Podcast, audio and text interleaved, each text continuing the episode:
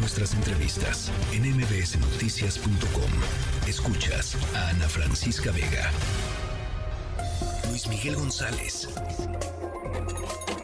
Economía.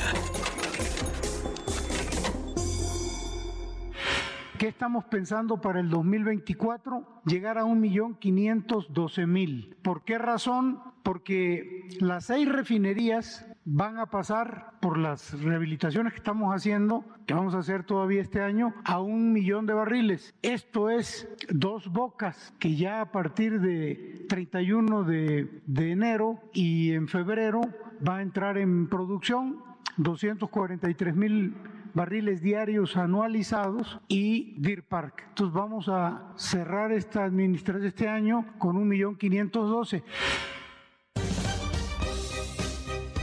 Para platicar de este tema importante en materia de la industria petrolera, Dos Bocas comenzará a refinar petróleo, pues ya hay una fecha, dicen en febrero. Luis Miguel González, director editorial de El Economista. Buenas tardes, bienvenido. Muchísimas gracias, buenas tardes. ¿Cómo estás? Muy bien, gracias, darte la bienvenida. ¿Y qué, qué decir pues ya de este anuncio que se hace oficial? Ya por fin hay una fecha, pues prácticamente a un año de la inauguración de esta refinería de Dos Bocas.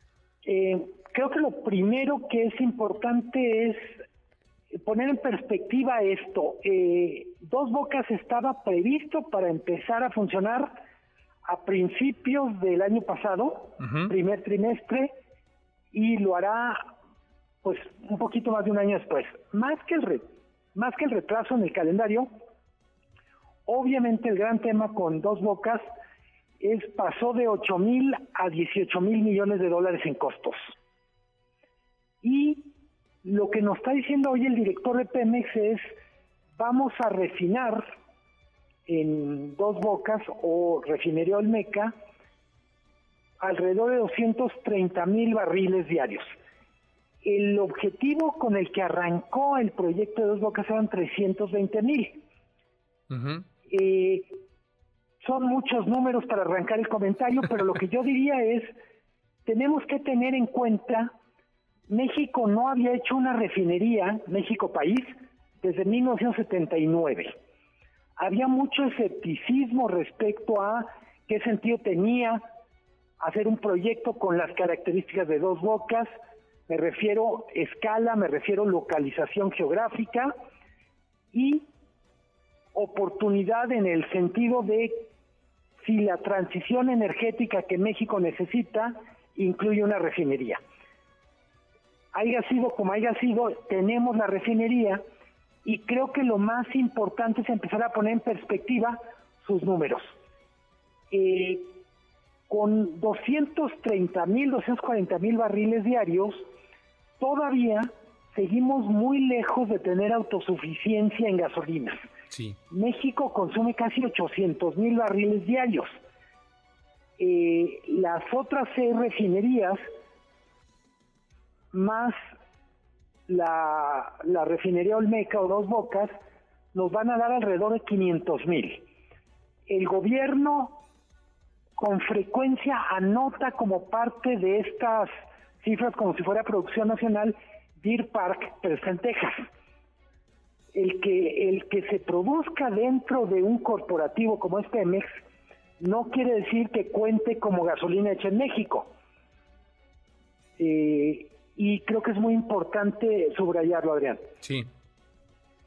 Eh, ¿por qué sí? ¿Por qué es importante esto? La refinería más, más eficiente que tiene Pemex está en Texas. La gran asignatura pendiente es hacer que lo que está en México funcione, pues vamos a decir, más parecido a Texas y menos parecido a Pemex. Ok. Eh... Quedan muchas cosas por saber de, de Dos Bocas. Por ejemplo, ¿cuántas personas van a trabajar uh-huh. en, en la refinería? ¿Por qué digo esto?